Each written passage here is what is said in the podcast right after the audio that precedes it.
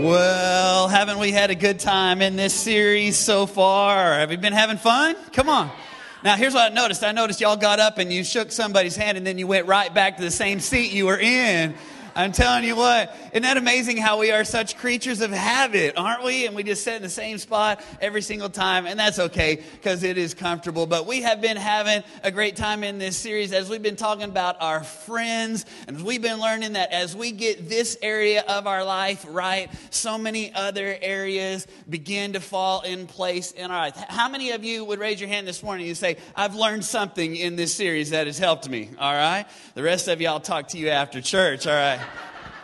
We've been learning about friends, we've been learning about relationships, and we've had kind of a key thought that has been driving us through this series. Today, one more time, I want us to all say it aloud together. It's on your LifeGate app, it's in your notes, it's on the screens there this morning. Everybody say it with me today. One, two, three. You show me your friends, and I'll show you your future. And man, we have learned that so much in this series that your friends are a picture of your future. The quality and the direction of your life is going to be so much dependent upon the people that you hang around with. In fact, we've had one kind of key verse that's just been helping to drive us through this series. It's found in the book of Proverbs, Proverbs 13 and 20, and it says, Walk with the wise, and you will become wise, for a companion of fools suffers harm. And we have learned in this series that if you hang around with good people, do you hang around with wise people, you're going to become like them. If you hang around with people who are making wise decisions in their family or in their finances, in their spiritual life, in their business life, in whatever area of their life, if you hang around good and wise people, you're going to become like them. But we've also found that the opposite is true, isn't it? If you're hanging around with fools, if you're hanging around with foolish people, if you're hanging around with people who are making stupid decisions and doing dumb stuff, then chances are you're going to begin to do stupid things, begin to make dumb decisions. And so many times we don't get in trouble by ourselves. Isn't that true? In fact, I was thinking about this this past week. I was remembering when I was just a little boy. I was about eight years old. And I remember one of my best friends was a couple of years older than me. And uh, I just thought he hung the moon. I thought this was the greatest guy ever. And he kind of came from a family where he had several older brothers who were always into trouble. And as an eight year old boy, I didn't notice it. But now that I look back, man, I see that this boy, even though I thought he was so cool and had it all together and I wanted to be just like him, what I realized is he was kind of bad news, right? Anybody ever had any friends like that before? In fact, I was thinking about it this week. I mean, this, this uh, friend was probably the first place I ever heard cuss words. He taught me my first cuss words. This was the guy who I, I, think was the first person who ever taught me anything about sex when I was eight years old. I remember he had kind of a, had kind of a, a rebellious and kind of a destructive kind of a, a, personality to him. He liked to tear stuff up, and little boys like to do that. But when you're an eight, eight year old little boy, that's probably not a good thing to be doing that. I remember he even taught me how to take uh, how to take uh, toilet paper and put water on it and wad it up and throw it up on the ceiling. Anybody Anybody ever done anything like that before? And I'm making a confession today. I did that when I was like eight years old at the church, and my dad saw it, and he was really mad, and he didn't know that it was me, and I still haven't told him. I'm just saying.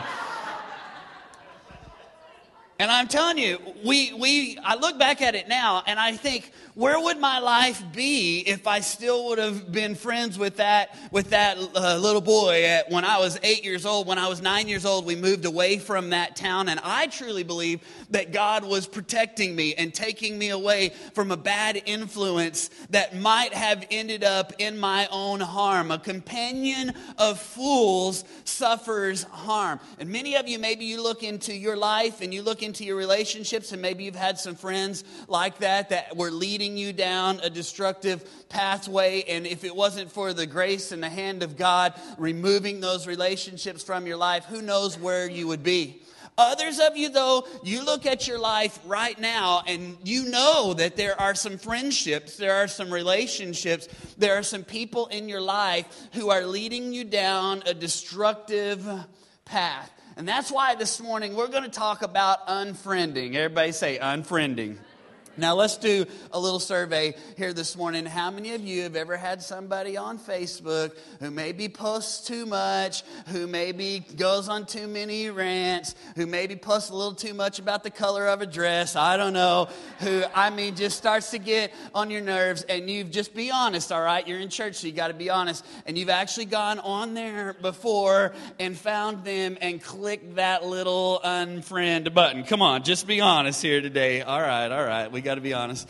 And, and the truth is, isn't it funny how we think that we can just kind of click a button and suddenly we just kind of unfriend somebody? And that's kind of, you know, the social media world has really kind of redefined the way we look at friends and the way we look at relationships. And this morning, I don't believe as Christians, as followers of Christ, that we are called to unfriend people. I really don't. But I do believe that as a follower of Christ, there comes a time in our lives that there are times when we need to redefine some relationships. There are some relationships sometimes in our life that might lead us astray, that might lead us down a destructive path. And I don't believe we're ever called to just unfriend people, but I do believe that there are times in our lives as followers of Christ that we have to take a good, hard look at our relationships, at the people that we're hanging around with, the people that we're spending time with. And there comes times in our life when we need to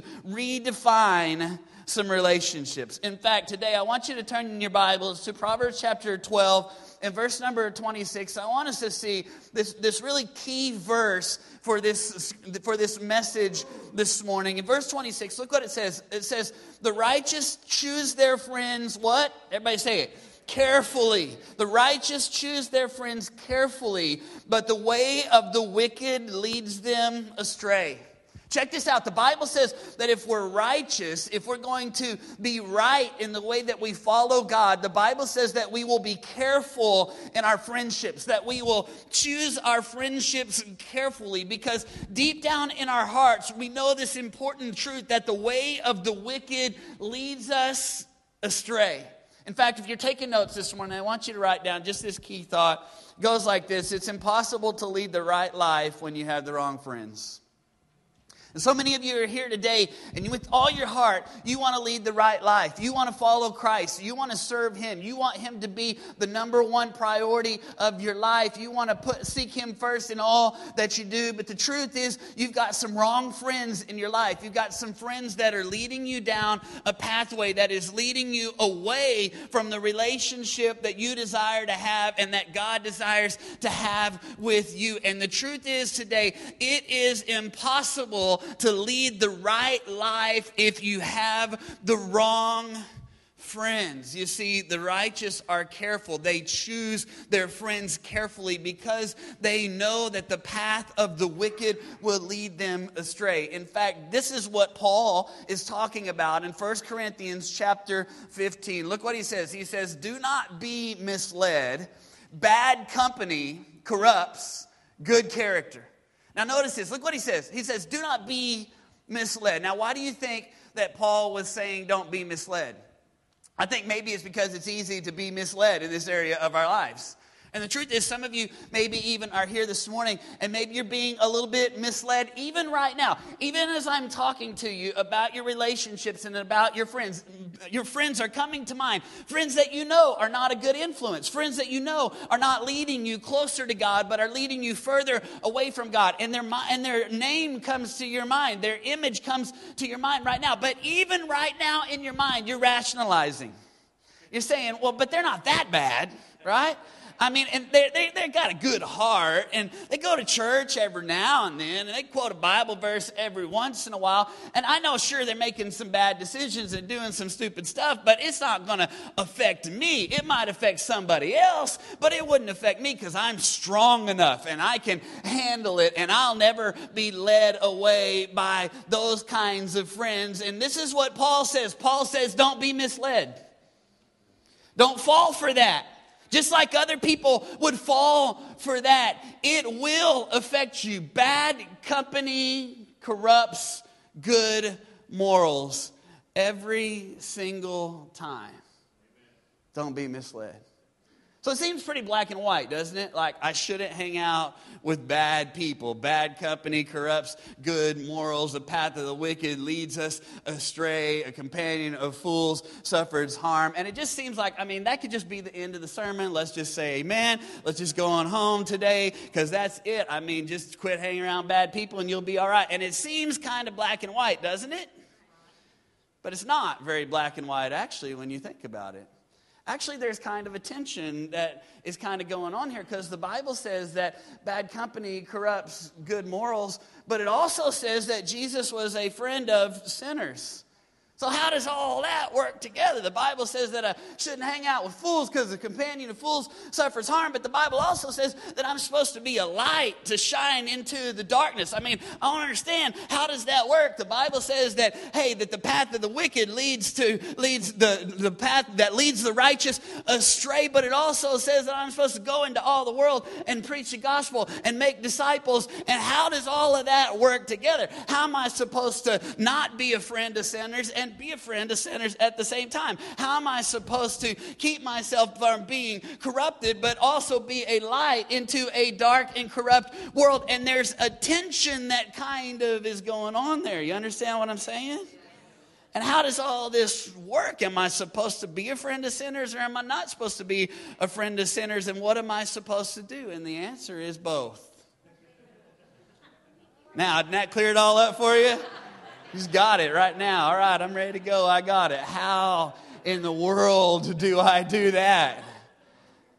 And the truth is, the truth is really that we should never allow anyone to lead us away from relationship with Christ. But at the same time, we can never allow our hearts to go, grow cold towards those who don't have relationship with Christ.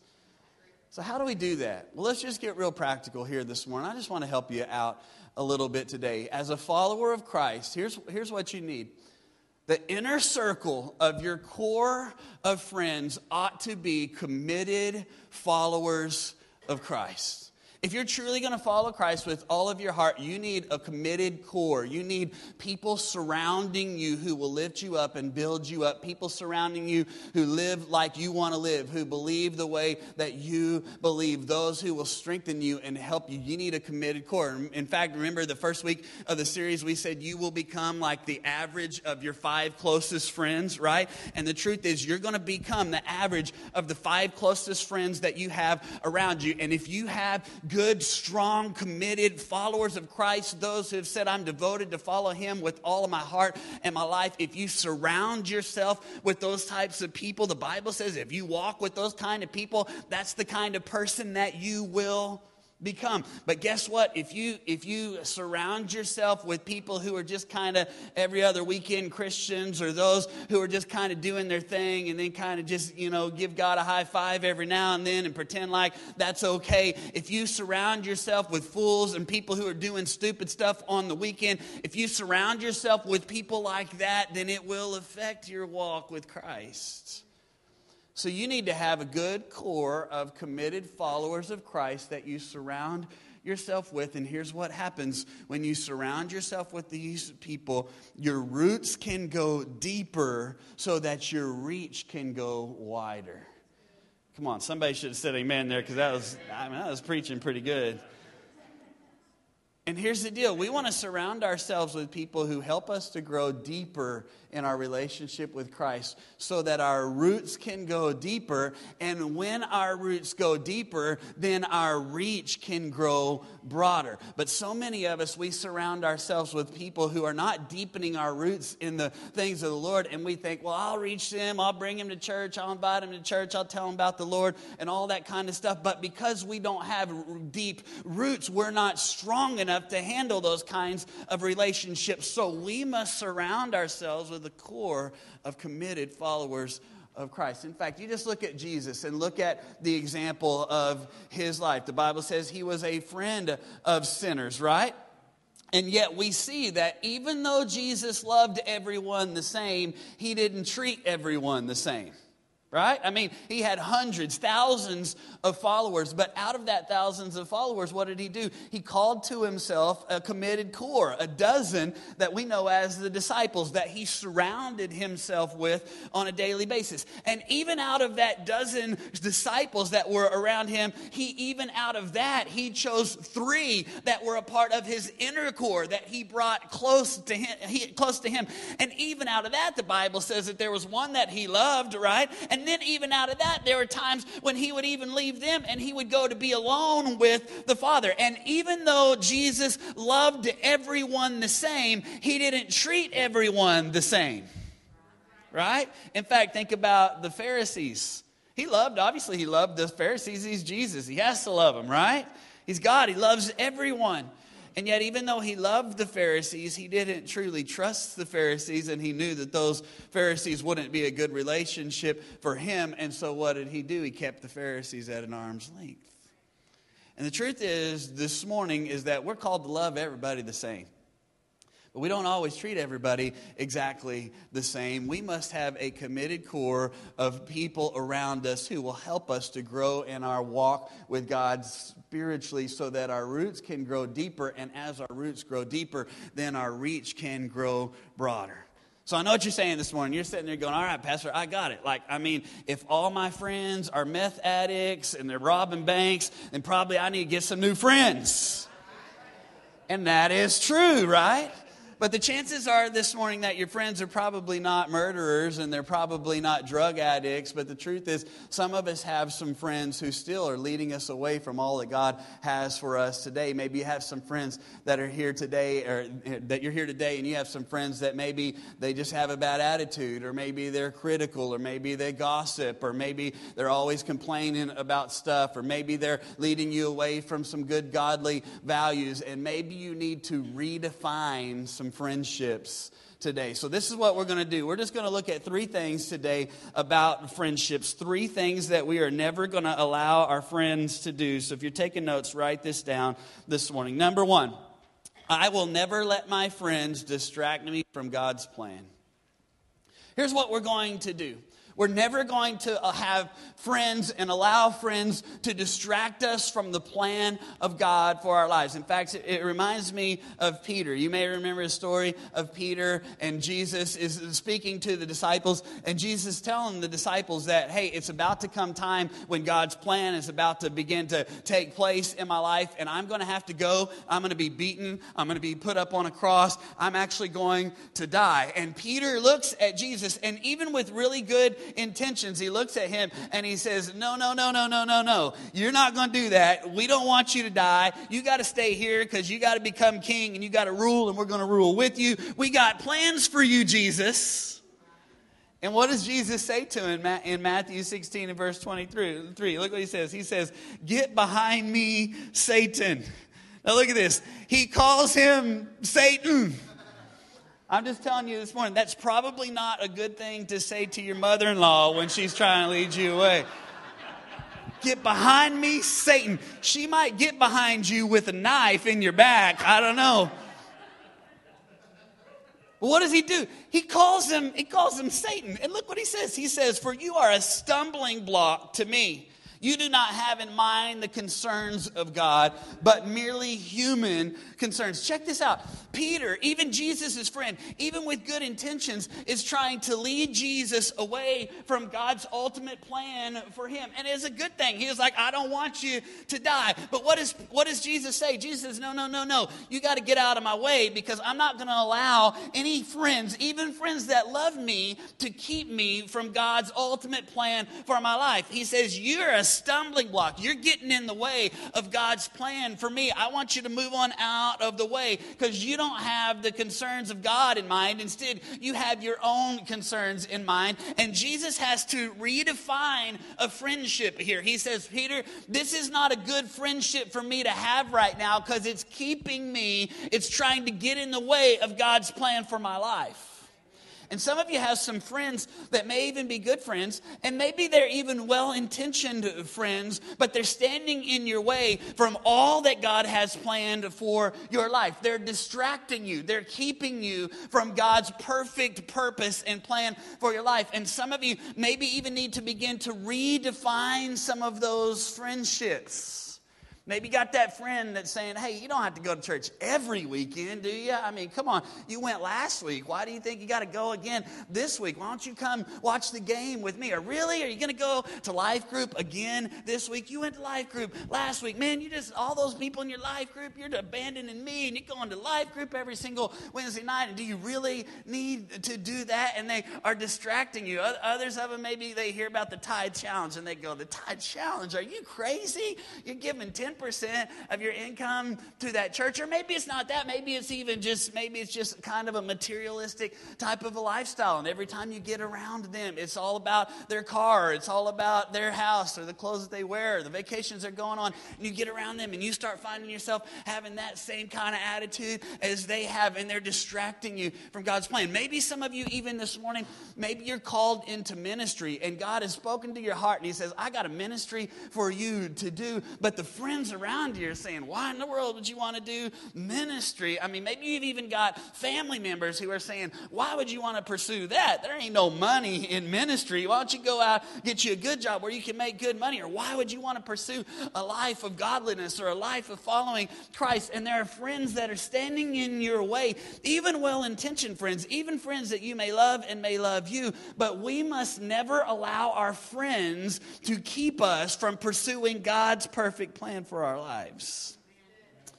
I remember when we first felt God's call to come to Burleson and plant a church. We had friends, ministry friends, pastor friends who said, Why would you do that? Why would you want to leave a good church where you're at, where you've got a good amount of people and a nice building and a good salary? You're, you're 29 years old and you already got a great ministry. Why would you want to leave all that to start all over? But I'm here to tell you today, I'm so glad I didn't listen to those friends, even well intentioned friends who tried to, tried to distract me from God's ultimate plan for my life. See, it's impossible to live the right life with the wrong friends. So we must never let our friends distract us from God's plan. Number two, if you're taking notes, write this down. I will never let my friends continually tempt me to sin. We're not going to allow friendships, relationships to tempt us into sin. In fact, if a friendship is leading me into a sinful lifestyle, then I have to redefine that friendship.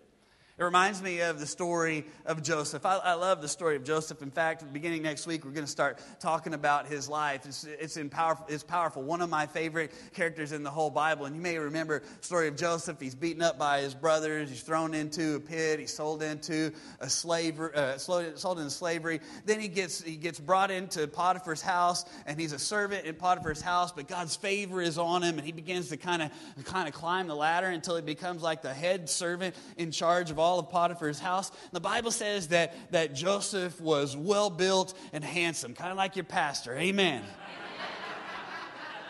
I'm just kidding. I'm kidding. Sort of.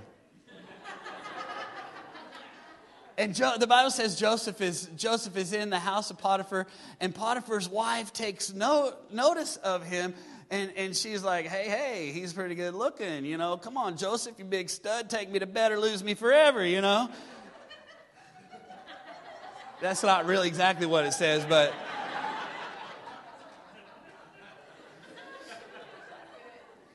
And what does Joseph do?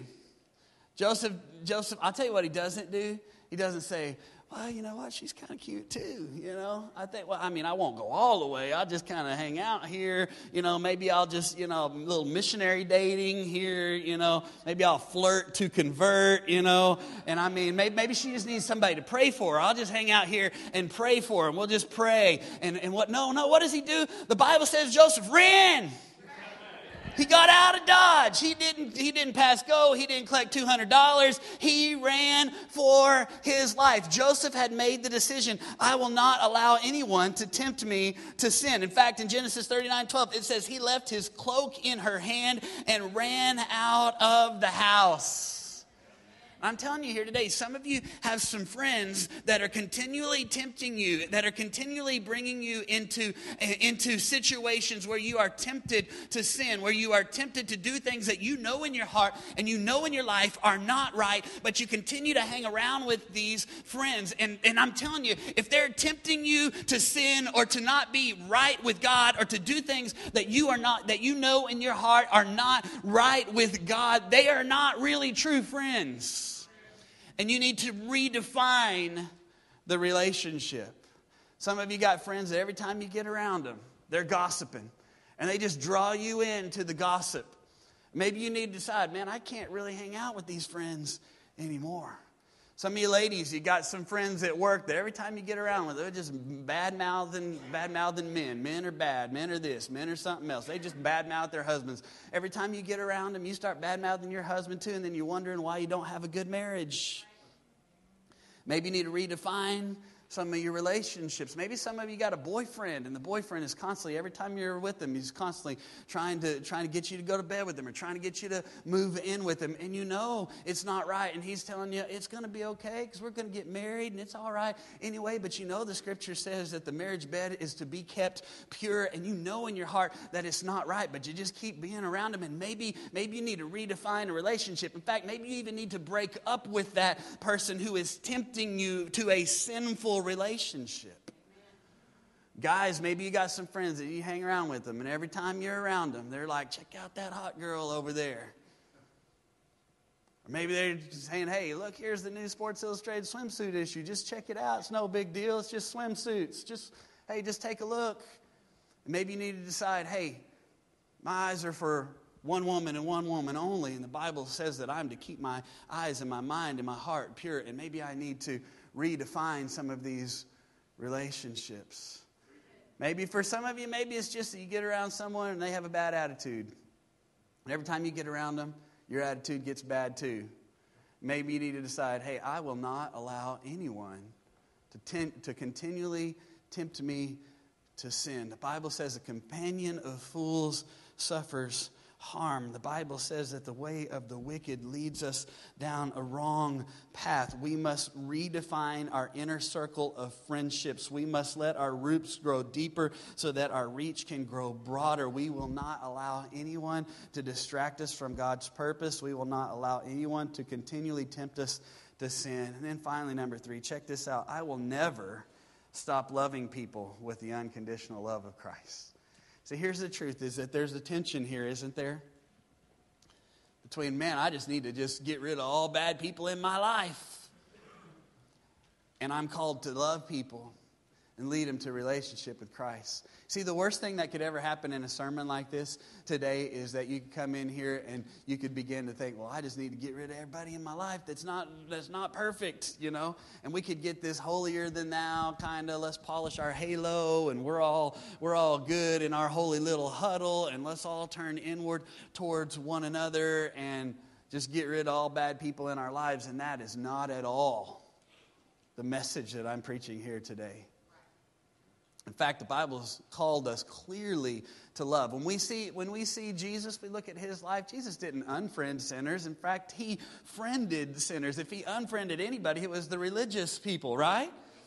And so we must decide that, hey, I'm not going to allow anyone in my life to distract me from God's plan, and I'm not going to allow anyone in my life to continually tempt me to sin, but I'm also not going to shut myself off from the rest of the world, from friends and neighbors and coworkers and family members who don't have relationship with Christ. Instead, what I will always do, no matter what, is I will love people with the unconditional love of Christ. In fact, I think it's time that, the, that as church we stop judging people who are not Christians for the way they're living. Guess what? They're not Christians yet. We can't expect them to live like Christians. That doesn't mean that we accept everyone or everything that goes on in the world, but we love everyone. In fact, that's what Jesus was talking about in John 13 and verse 34. He says, A new commandment I give you to what? To love one another as I have loved you, so you must love one another. And by this, everyone will know that you are what? My disciples. How do they know that we're his disciples? By how many times we go to church? by how much money we give in the offering, by having perfect doctrine. No, no, no. How do they know that we are his disciples? By what? By our love. By our love for one another. And so there's a tension that we have to live with on a daily basis. We're going to love the world without becoming like the world. We're going to be in the world, but not of the world. We're going to go into the world and yet not become like the world. We're going to be the light of the world without letting the world extinguish our light. We're going to be a friend of sinners without letting the sin get in us. And it's a delicate balance. And yet, that's exactly how Jesus came into this world. In fact, it says in John 1 17 that he came with what? With grace and truth.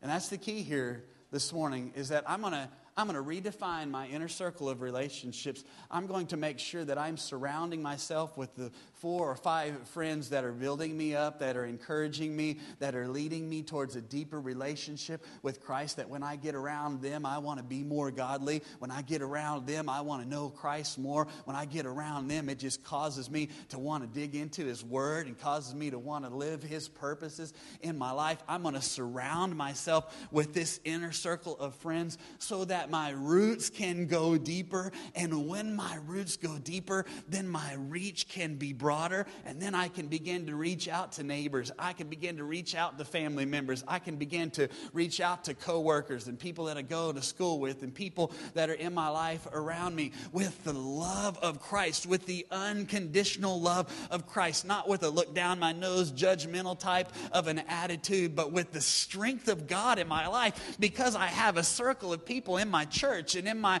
life group and in my life that I'm doing life with and I'm spending time with, and they are encouraging encouraging me and they are lifting me up. Now my roots are deep down. And so then when I when I begin to pray for a neighbor, I begin to invite a neighbor to church, I begin to love on love on a family member that, that doesn't know Christ, then I'm strong enough to be able to go those places and do those things and love those people without it bringing me down in my relationship with God.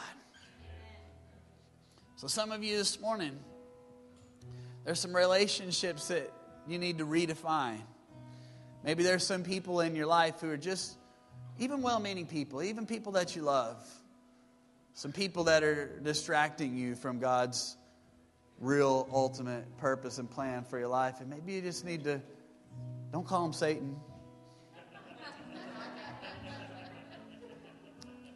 but maybe maybe you need to begin to redefine some of those relationships. Maybe others of you got some friends that are continually tempting you to sin, and you find yourself doing things, saying things, going places you, you don't want to do, and you know it, and you do it, and then you feel shame and you feel guilt. And you go, Why did I do that again? And it's very possible that it's the relationships, the friends in your life that are leading you that way.